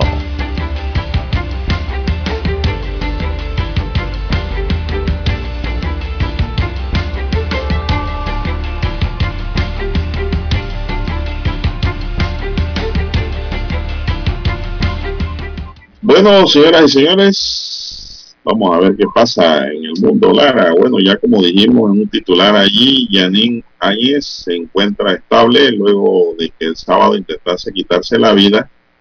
Lara en una prisión. Así es. Eh, pregunta un oyente, ¿y por qué ella está presa, Lara? Si yo no sabía que ella estaba presa. Recordemos que ella fue presidenta interina Así es. La, la mandataria, exmandataria de 54 años, la tienen eh, encarcelada preventivamente, dice, desde hace cinco meses, Lara. Adivine, acusada por tres procesos diferentes, imagínense, genocidio, terrorismo, conspiración, y de resoluciones contrarias a la Constitución e incumplimiento de deberes durante su gestión presidencial. Ahora, eso como para que se pudre en la cárcel. Por eso que ella está deprimida y ya sabe que la quieren la quieren mantener encarcelada pues. exacto eh, todo eso ocurrido en, en Bolivia cuando sucedió a Evo Morales, ¿no? Eh, que, había un Bolivia tan convulsionado fuertemente, una, convulsión social muy fuerte eh, en, Bolivia y promovida, hay que decirlo, por la oposición, ¿ah? que, la acusó a, esta expresidenta de haber hecho fraude en las elecciones de octubre del 2019 para continuar en el poder hasta el 2015, que, eh, que acusó al presidente de Bolivia, Evo Morales, corrijo, eh, así que ahí con esto del genocidio se, le acusa de la represión de partidarios del expresidente izquierdista Evo Morales en noviembre del 2019 en zonas del país donde se registró una veintena de muertes en aquella eh, ocasión. El reporte que se dio durante el fin de semana eh, del Ministerio del Interior de Bolivia señalaba entonces que la encarcelada exmandataria eh, presenta unos pequeños rasguños en uno de sus brazos. Sin embargo, eh, dijo el ministro del Interior de Bolivia que no hay que preocuparse por esta situación, por los rasguños en el brazo, y que la salud de la expresidenta eh, era estable, como usted bien señala, ¿no? Bueno, ¿qué más tenemos, Lara? Avanzamos. Son las 6.51 minutos. Buenos días, Panamá. Bueno, sigue la problemática en Afganistán, el tema de la evacuación en Afganistán y don Juan de Dios, el gobierno de los Estados Unidos de América ha establecido como prioridad entonces esa evacuación. Y eh, ha sido tan prioridad, eh, don Juan de Dios, que Estados Unidos reclutó a las principales líneas aéreas comerciales de los Estados Unidos de América para que asistan en la evacuación eh, de los eh, ciudadanos norteamericanos en Afganistán y también de los ciudadanos aliados, así los denominan en Afganistán, que son los afganos en este caso, ¿no? Eh, los Estados Unidos ha reclutado, ha contratado hasta ahora 18 aeronaves comerciales eh, de las aerolíneas American Airlines, Delta Airlines, Hawaiian Airlines, United Airlines, también de la compañía Atlas Air, y de la compañía OVNI, también una compañía internacional de aviación, que son los que van a ayudar, eh, ayudarán en la evacuación de decenas a, otras decenas de naves de carga militar que van a, van a realizar en conjunto entonces, tanto las comerciales como las militares, van a participar en ese proceso de evacuación de aquí al 31 de, de agosto, que ya se les viene encima, ¿no? Eh, bueno, eh, tienen que entrar y salir de la capital afgana eh, esos vuelos que transportarán entonces a las personas a bases estadounidenses en Qatar, en Bahrein y otra que tienen, me parece que tienen otra en Emiratos Árabes Unidos. Y de ahí los transportarán entonces a otros países europeos y en muchos casos irán para los Estados Unidos de América. Así que a este nivel está ese plan de, de evacuación que lleva el Pentágono que ha tenido que recurrir entonces a las principales compañías aéreas comerciales de los Estados Unidos para con sus aeronaves entonces eh, realizar lo que es esta, esto es frenético allá en Kabul, don Juan de Dios, esta frenética evacuación de decenas de miles de extranjeros, de miles de afganos y también de estadounidenses que están todavía en Kabul tras su caída en manos de los extremistas talibanes. Así está la situación allá, eh, don Juan de Dios. Bueno, Joe Biden, presidente de Estados Unidos, aseguró ayer que aún espera terminar la caótica evacuación de Afganistán para el 31 de agosto, pero dejó la puerta abierta a extender ese plazo si fuera necesario. En una locución televisada desde la Casa Blanca sobre este operativo, Biden dijo que su esperanza es que no se deban extender los tiempos. Veremos qué podemos hacer. Si líderes de otros países solicitan correr la fecha límite, añadió no obstante ante la consulta de un periodista. El jefe de la diplomacia europea, Joseph Borrell, estimó el sábado imposible evacuar a todos los colaboradores afganos de las potencias occidentales antes del 31 de agosto.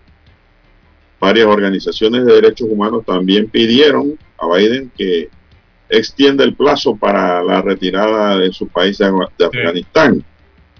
Unas 28 mil personas han sido evacuadas desde el 14 de agosto, dijo el domingo el presidente estadounidense. Es una operación increíble, estamos trabajando duro y lo más rápido posible para evacuar a la gente, añadió. Biden aseguró que estos evacuados habrían sido difíciles, estas evacuaciones hubiesen sido difíciles y dolorosas aunque se hubiese iniciado hace un mes. Una semana después de que los talibanes tomaran el poder, Miles de personas aún intentaban huir del país ayer y el caos reinaba en el aeropuerto de Kabul. Hemos realizado una serie de cambios, incluida la ampliación del acceso alrededor del aeropuerto y la de la zona de seguridad, señaló Biden sin dar mayores detalles. Sí, eso es lo que está ocurriendo, don Juan de Dios. El problema es que eh, es cómo evacuar desde la ciudad hacia el aeropuerto. No es tanto del aeropuerto y salir del país, sino es desde el punto de, Afganistán donde se encuentra el que van a evacuar y cómo llevarlo al aeropuerto. Eso incluso ha llevado a que los norteamericanos le pidan a esas personas que van a evacuar eh, no ir al aeropuerto, no dirigirse directamente al aeropuerto. Todos conocemos que hay un anillo de talibanes eh, que están impidiendo el acceso al aeropuerto. Eh, ellos les están pidiendo que la única forma de que vayan al aeropuerto es que hayan recibido la instrucción específica de algún funcionario del gobierno norteamericano. Así se los están pidiendo tanto a los aliados afganos que van a evacuar, así como a los ciudadanos de la comunidad internacional, principalmente a los de los Estados Unidos. ¿Y por qué? Porque hay amenazas potenciales del Estado Islámico a los ciudadanos estadounidenses en Afganistán. Y eso ha obligado entonces a los militares a idear esas nuevas estrategias de transportar a los evacuados al aeropuerto de Kabul, como usted bien señala. Incluso, don Juan de Dios, la ONU se manifestó, el, eh, habló el día de ayer, en esas horas de la tarde, y eh, señalan básicamente que, o sea, eh, ha aumentado el miedo a la venganza en Afganistán, es lo que dice la ONU. La ONU dice que los talibanes tienen listas prioritarias de personas para arrestar, es lo que dice la ONU y sus informes. Dicen que los talibanes han subrayado que quieren buenas relaciones diplomáticas con todos los países, pero que no aceptarán ninguna injerencia en sus principios religiosos. Es lo que han dicho los talibanes a la ONU. Así que eh, eso desde que cayó Kabul, don Juan de Dios, y que, la, que habían dado estos primeros indicios de que iban a cambiar y que las cosas iban a ser diferentes, bueno, con este último anuncio que le hacen a la ONU, parece que no es así. Bueno, ¿qué será, Lara, que cuando Biden dice que amplía la zona de protección a los refugiados? ¿Quiere decir que se salen del aeropuerto? Eh, sí, el radio de... Eh, es, que lo que pasa es que los, eh, los efectivos del ejército de los Estados Unidos de América van a tener que salir del aeropuerto a buscar a las casas o al lugar donde está la persona que desean evacuar. Eso es lo que va a ocurrir. Eso es todo lo que va a pasar. Ellos van a tener que saltar ese anillo que tienen los talibanes y ya, se imaginará usted este tipo de operaciones de tipo estilo película, ¿no? De que salen eh, a buscar a, una persona y todos los riesgos que eso conlleva para regresar al aeropuerto y entonces embarcarlo en una aeronave. Eso es lo que va a ocurrir, evidentemente. Bueno, eh, eh, alrededor del aeropuerto hay mucha gente, Lara, que quieren entrar al aeropuerto. Repleto, don Juan de Dios. No se puede, por lo que ya aconteció, Lara, por medidas de seguridad. ¿Se recuerdan los que se colgaron de los aviones? Exacto. Se cayeron. O un futbolista resultó atrapado por una compuerta de un avión. Se fue allí hasta que aterrizó el avión en otro país. qué triste. Qué tristeza esto, hombre. Qué lástima. También de que las mujeres ya están perdiendo sus derechos. Ah, sí, claro, sí. Eso era, eso era obvio que iba a ocurrir, don Juan de Dios. Sí, ya, las, leyes, las leyes religiosas de ellos allá son así. Ya tienen que andar tapadas, cubiertas y acompañadas de un hombre, un familiar. No pueden andar solas. No se les puede ver ni el tobillo. Claro. Entonces, eso por decir algunas reglas que ya están aplicando. Sí, ya vamos a hacer la pausa, Daniel. Así es. Y volvemos.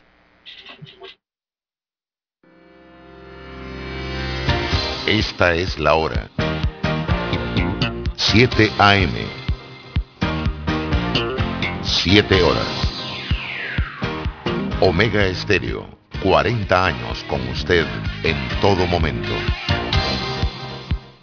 El satélite indica que es momento de nuestra conexión. Desde Washington vía satélite y para Omega Estéreo Panamá, buenos días América. Buenos días América, vía satélite desde Washington.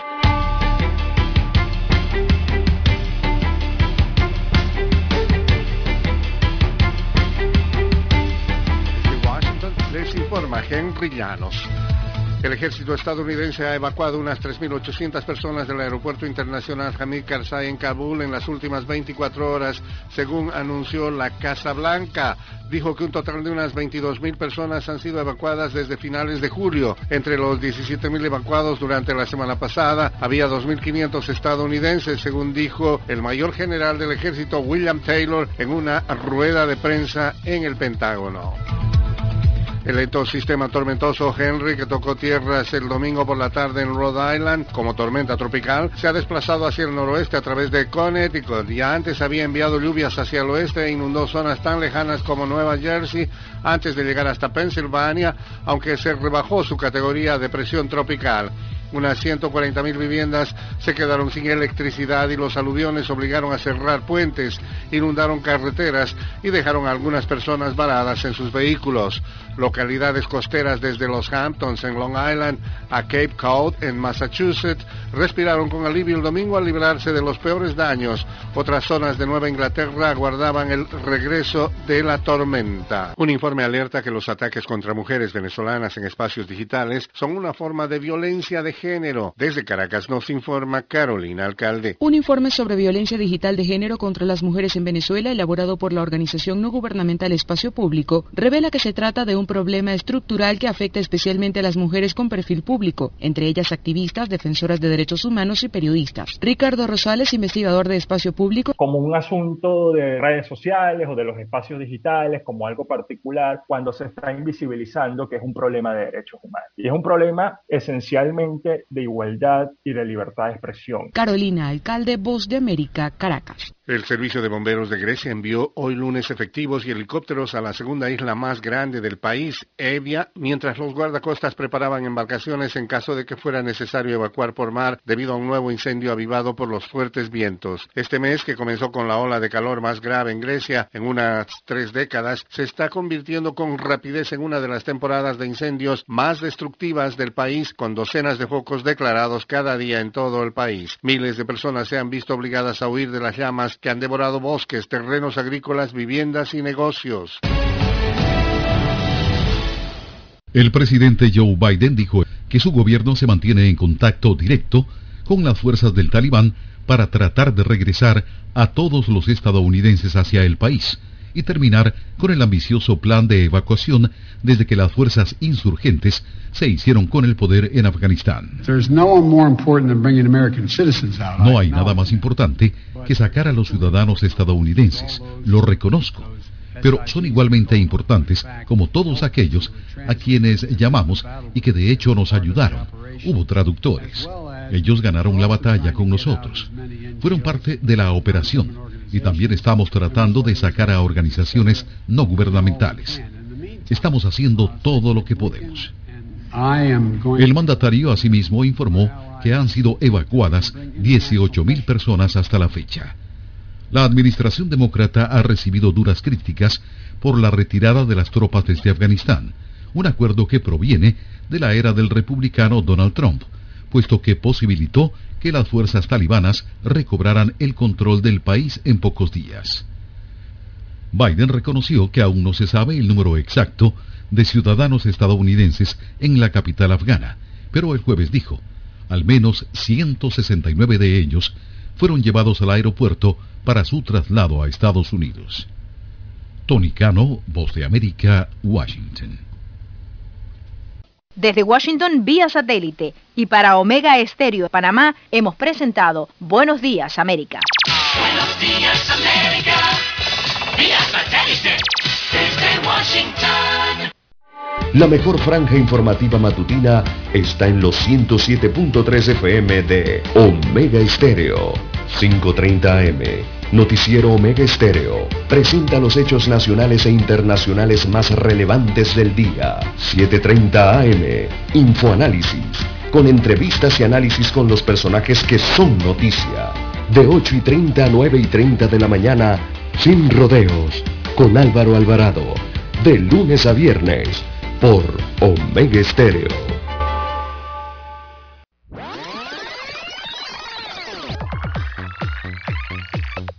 Omega Stereo tiene una nueva app. Descárgala en Play Store y App Store totalmente gratis. Escucha Omega Stereo las 24 horas donde estés con nuestra aplicación 100% renovada.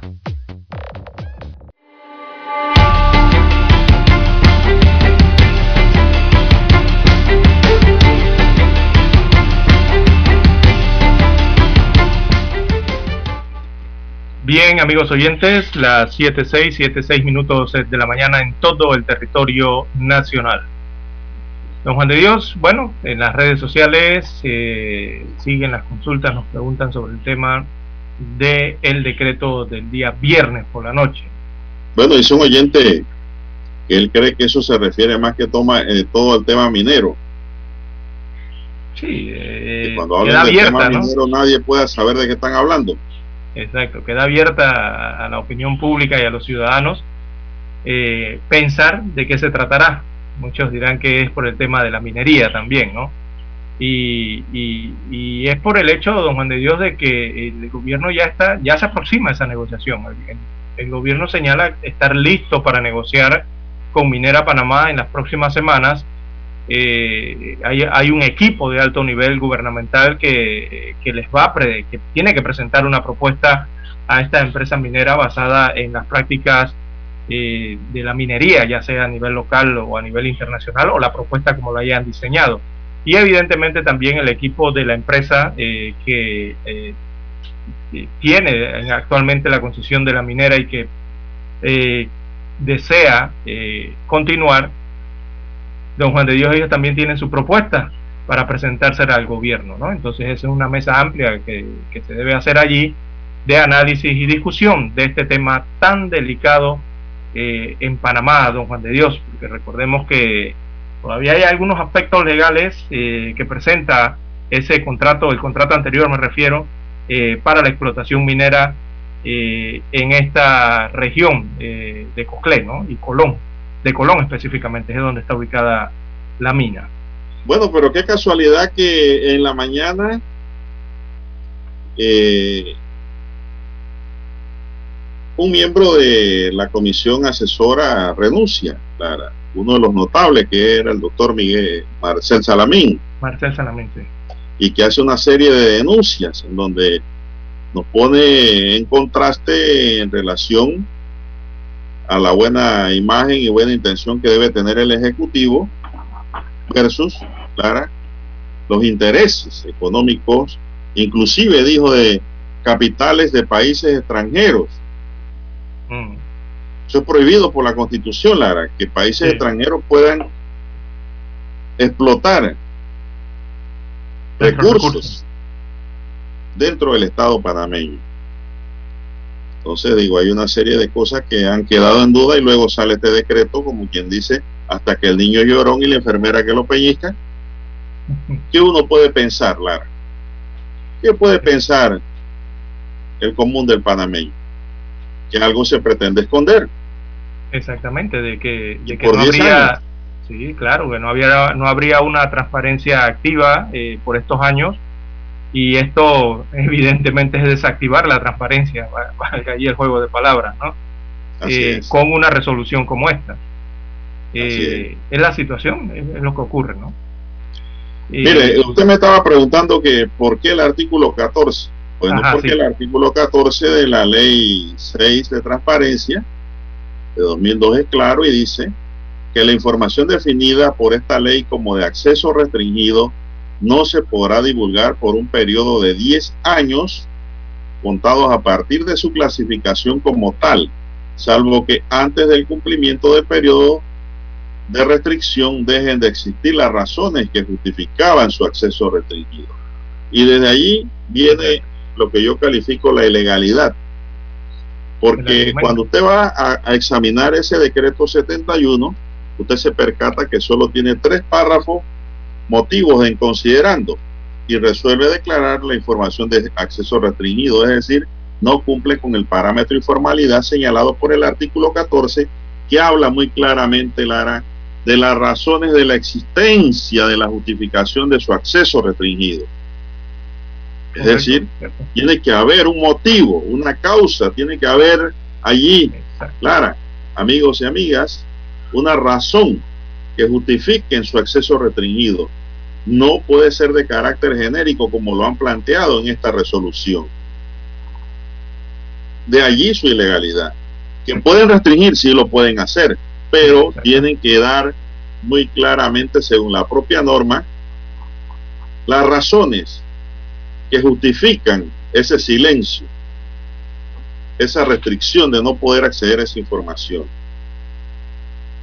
Si el ente no lo hace siguiendo estos parámetros, eso no tiene ni pie ni cabeza, es un disparate lo que se ha publicado en esa, en esa resolución número 71, tal y cual la observo aquí en mi escritorio.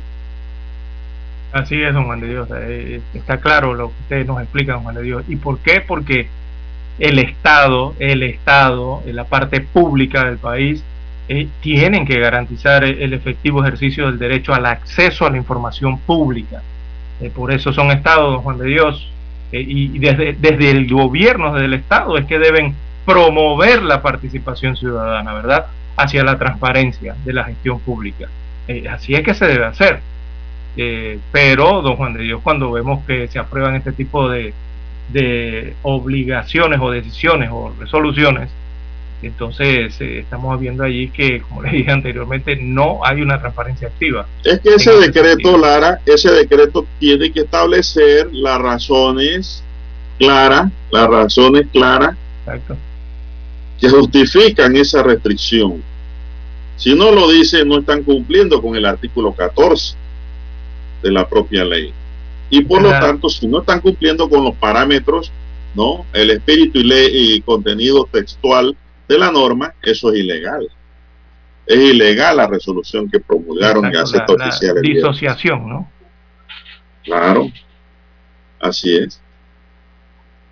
Si ellos querían que eso valiera, tendría- tendrían que dar una justificación como que porque a nosotros nos da la gana, pues. No queremos que nadie se entere de nada. Bueno, ahí tienes una justificación. No, tal vez no válida, pero estás poniendo algo en la resolución que encuadre ese contenido con lo indicado con el artículo 14 de la excerta que le acabo de leer a los queridos y amigos oyentes. Así es. Entonces, no tiene sentido.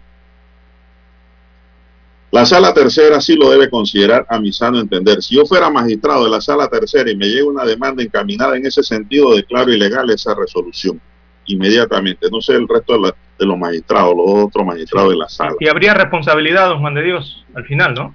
Nada, ahí no hay ninguna responsabilidad de ningún tipo. Si en Panamá, eh, Panamá no es como Bolivia. Panamá no es como Bolivia. Usted se imagina que aquí aplicaran las normas como en Bolivia. ¿Cuántos expresidentes no estarían presos? Dígame usted. Aquí la responsabilidad en que le, la corte le va a sugerir o le debe indicar que tienen que hacer las cosas como deben ser. Punto. Listo. ¿Cuál es la responsabilidad, Lara? Que cumplan con la ley. ¿Por qué? Porque esa resolución lo que crea es un tapón para que nadie pueda pedir actas ni información de los consejos de gabinete ni de las reuniones en la presidencia. Te responden con esa resolución. Entonces, eso es un problema dentro de la llamada democracia panameña. Sí, y la reacción ante, ante esta resolución del día viernes, don Juan de Dios, eh, me refiero en, en el tema de imagen del gobierno eh, o la administración actual, y yo diría que la imagen hasta a nivel internacional, porque con tanta Mire, conexión que hay de redes sociales, todo lo que le Dios, hablado, todo lo que le ¿no? hablado, Lara, todo lo que le he hablado es de un contenido estrictamente legal. Claro. Ni siquiera le he interpuesto a componentes políticos. Porque pienso que esos componentes se lo agregarán los políticos. Estoy hablando técnicamente sobre la interpretación de la norma. A mi modo de ver, No, sí, está a mi claro. modo de ver. Vamos Bueno, a hacer don una Juan pausa. Dios, Vamos a hacer vamos una a la pausa. pausa. Omega Stereo tiene una nueva app. Descárgala en Play Store y App Store totalmente gratis. Escucha Omega Stereo las 24 horas donde estés con nuestra aplicación totalmente nueva.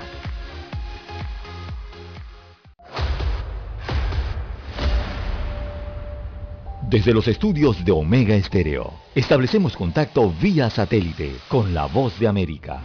Desde Washington, presentamos el reportaje internacional.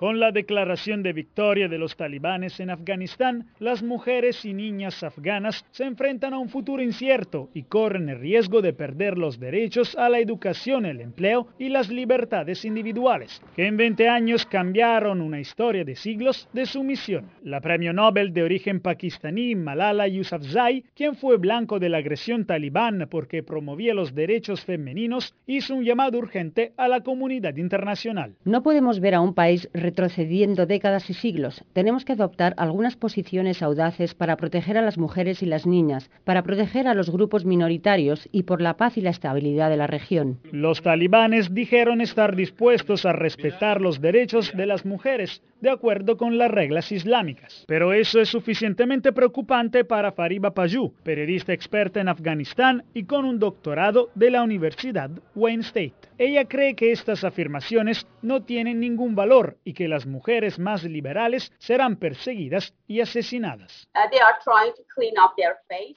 Están tratando de limpiarse la cara, de maquillarlo todo. Creo que es una gran mentira. No pueden hacerlo. Su ideología no les permite hacer eso. Ahora solo quieren tener el apoyo de países extranjeros y solo quieren tener un poco de estabilidad en Kabul. De hecho, ya muchas mujeres se están escondiendo alrededor del país y se reportan persecuciones y agresiones contra algunas de ellas. En particular, preocupa lo que pasa a las mujeres en las poblaciones pequeñas a donde, dice Payú, no llegan las noticias mientras los talibanes tratan de presentarse como si fueran un grupo moderno. Sin embargo, Paju cree que esta vez los talibanes encontrarán resistencia, como se documenta ya en las redes sociales. Los afganos tienen acceso a Internet. Los afganos se familiarizaron con la televisión por satélite, están educados, fueron al colegio, están familiarizados con sus derechos. Así que supongo que aquellas mujeres valientes y muchos afganos se defenderán. No vivimos en el 2001, sino en el 2021. Según activistas, las mujeres afganas constituyen la población más vulnerable en el país y ante la retirada de Estados Unidos del territorio afgano, muchas han expresado que se sienten traicionadas y temen por sus vidas. Jacopo Luzzi, Voz de América.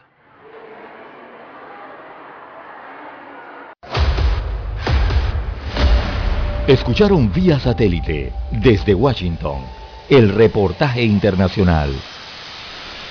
Para anunciarse en Omega Estéreo, marque el 269-2237. Con mucho gusto le brindaremos una atención profesional y personalizada.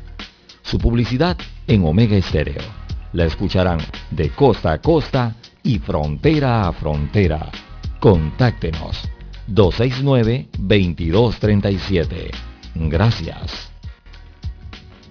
Problemas de tierra, accidentes graves, reclamos a aseguradoras, incumplimientos de contratos, reclamos de herencias, todo asunto civil y penal, consulte al 6614-1445. Ahora contamos con el servicio de asesoría, confección de pliegos de cargos, impugnación y defensa en materia de contrataciones públicas. 6614-1445. Licenciados Juan de Dios Hernández Sanjur y Belkis Hernández Díaz. 730 AM Infoanálisis, con entrevistas y análisis con los personajes que son noticia. La mejor franja informativa matutina está en los 107.3 FM de Omega Estéreo, cadena nacional.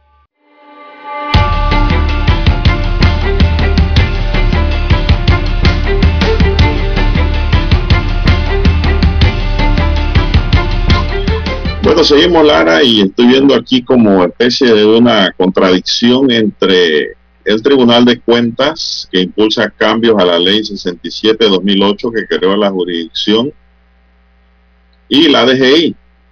Pues asegura el Tribunal de Cuentas que la DGI no ejecuta las sentencias de la DGI, los rechaza, dice. Vamos a ver en qué consiste este diferendo. El Magistrado Alberto Cigarrita dice que la DGI no ejecuta la sentencia a favor del Estado. El presidente del Tribunal de Cuentas pidió a la Asamblea Nacional reformar la ley 67 de 2008 que desarrolla la jurisdicción de cuentas para que pase a esta la ejecución de sentencias que están en manos de la Dirección General de Ingresos del Ministerio de Economía y Finanzas. Queremos ejecutar las sentencias. La ley 67 de 2008 señala que la ejecución de la sentencia tiene que ser a través de la DGI pero esta función no se está cumpliendo desde el 2009 y queremos que mediante ley se nos asigne el cumplimiento de esta función para ser eficiente, dijo al sustentar el presupuesto del tribunal para el 2022 en la Comisión de Presupuesto de la Asamblea. Advirtió que si jurídicamente no se les asigna esa función, la jurisdicción de cuentas seguirá siendo inoperante explicó, por ejemplo, que desde 2009 tienen 374 fincas fuera del comercio ante la DGI, 428 cuentas bancarias, 367 carros listos para liquidación y para que sean elevados a embargo o remate, pero a esta fecha la DGI no ha ejecutado nada. Nosotros que somos los que hacemos el proceso, ni siquiera sabemos dónde están esas fincas, esos automóviles, ese dinero, la ley dice que se nos tiene que rendir informe y no se hace, dice el magistrado. En el artículo 84 de esa ley dice que después de dos meses de ejecutoriada la resolución de cargos a su acto confirmatorio, el Tribunal de Cuentas remitirá copias a esta, al igual que de las medidas cautelares dictadas a la DGI para que proceda a hacerlas efectivas mediante los trámites del proceso por cobro coactivo. Bueno, la DGI habla y se defiende también ante esta acusación, porque no es más que una acusación. Ante la solicitud del tribunal de reformar la ley 67, el director de la DGI, Publio de Gracia, dijo que el trabajo se está haciendo desde la DGI. No coincidimos en la propuesta presentada en la Asamblea, indicó el funcionario. Explicó que hay que seguir una serie de procedimientos antes de recuperar el dinero, por lo que desde que llegó a la entidad procedió a realizar un levantamiento de la información, tras lo cual identificó cerca de 800 expedientes. El 97% de los expedientes corresponde a resoluciones proferidas antes del 2018, mientras que el 99.7% de las condenas es de periodo desde 1992 y 2018. Las sumas líquidas garantizadas con medidas cautelares equivalen al 0.1% del total de las condenas. Precisó y detalló que como resultado de las gestiones cobraron entre 2019 y 2021 389.786.47 balboas y notificaron a 430 personas asociadas con procesos con más de 20 años de haber sido recibidos. Insistió en que se han reabierto todos los casos, que se, que se han intensificado las notificaciones y se ha procedido a establecer un juzgado exclusivo para conocer los casos del Tribunal de Cuentas. De Gracia dijo que en mayo pasado se reunió con Cigarrita y con la fiscal de cuentas Waleska de Aguarmechea, abordaron el problema de la ejecución de sentencia y la DGI identificó que para mejorar este asunto el proceso debe tener más uso de tecnología, mayor iniciativa y eficacia del tribunal para el envío oportuno de las sentencias y de parte de la DGI un equipo especial con recursos para lograr su ejecución. Añadió que el titular del MEF, Héctor Alexander, conoce el diagnóstico y ha enviado apoyo para trabajar en un proceso digital para la notificación y colaboración entre instituciones, dijo Publio de Gracia. Bueno, ¿y qué quedamos, Lara? Es que ese es un problema serio que hay ahí, don Juan de Dios. Eso tiene que ver, bueno, en la DGI le pide como más tecnología, más digitalización, más velocidad, ¿no? En la entrega de eh, los requerimientos, de la documentación. Pero el Tribunal de Cuentas, don Juan de Dios, eh, eh, señala en lo, que, en lo que es evidente, ellos necesitan ejecutar sus sentencias. ¿Por qué? Porque, o sea, pareciera que estuvieran trabajando en el vacío, entonces, según lo que dice el Tribunal de Cuentas en que recordemos que esa institución tiene que ver con el tema de los secuestros de automóviles, las fincas, eh, eh, el dinero. Eh, entonces, ¿cómo la institución no va a saber dónde está ese dinero? ¿Qué se ha hecho con eso? ¿Dónde están los automóviles? ¿Quién los tiene? ¿Cómo se les están dando, no sé, algún tipo de, mantenimiento o lo que sea? Y o sea, tienen que saber realmente qué está pasando con lo que están haciendo. Y pareciera que el Tribunal de Cuentas no tiene ese nivel de capacidad o, no está a ese nivel todavía de capacidad, ¿no? Evidentemente lo está atendiendo, pero no al nivel eh, que debería ser con la eficiencia que se deben hacer estas, estos trámites o estas regulaciones, ¿no? Eh, está complicada esa situación allí. Lo que sí sabemos, lo que sí sabemos, don Juan de Dios, es que, bueno, eh, recordemos que ese tribunal de, de, de cuenta tiene tiene que ser una institución eh, efectiva en este caso, eh, ejecutora, en una buena ejecución, porque allí es donde llegan las lesiones patrimoniales, ¿no es así, don Juan de Dios? Sí, como no. Eh, que, que, puedan producir todos los funcionarios. Entonces, eso es un tema importante también para la opinión pública y la ciudadanía del país, un tema que hay que atender al pie de la letra. Y, y, el otro tema allí, don Juan de Dios, es los automóviles, ¿ah? porque aquí se confiscan cantidad de automóviles pero nadie sabe el destino de ellos, nadie sabe eh, eh, en manos de quién están, si los están utilizando, no los están utilizando, y, así ocurren con fincas y ocurren con diversas cantidad de, situaciones, ¿no? Bueno, pero es bueno separar, eh, como quien dice, el grano de la, de la paja. Clara, porque el Tribunal de Cuentas todo lo que ve son lesiones patrimoniales es decir, lesiones al fisco, al patrimonio del Estado, ¿no? Y el Ministerio Público ve otro aspecto también de lo que eh, es la recuperación de bienes a favor del Estado, ¿no? Cuando se cometen delitos. Esas son dos cosas y por eso también hay automóviles que el Ministerio Público y, mantiene. Ajá. Pero eso es otro nivel. Pero el Tribunal de Cuentas también secuestra. El Tribunal de Cuentas eh, trabaja sobre las afectaciones que sufre el fisco, ¿no? Exacto. Por, la, por las actuaciones de personeros del gobierno y por eh, miembros de la empresa privada también asociados a eso, sujetos que están procesados por este tribunal. Eh, aquí lo que plantea el magistrado Cigarro también me parece que tiene sentido, ¿no? Está bien, está bien eso. Tiene sentido porque la preocupación de él es como que están haciendo disparos al aire. Y la efectividad no se da, pero el ADG dice, lo resume a que faltan los recursos financieros y un equipo especial para ello. Entonces, eh, yo pienso que el final de ambas instituciones, el final es el mismo, es el mismo objetivo. Lo que hay es que coordinar bien cómo se van a hacer las cosas. Si el Tribunal de Cuentas tiene la capacidad de ejecución y que no quede en el mismo problema en que está en la DGI pidiendo dinero y equipo técnico para entonces ejecutar, entonces que lo hagan. Pues. Sí. Porque el problema básicamente es falta de recursos.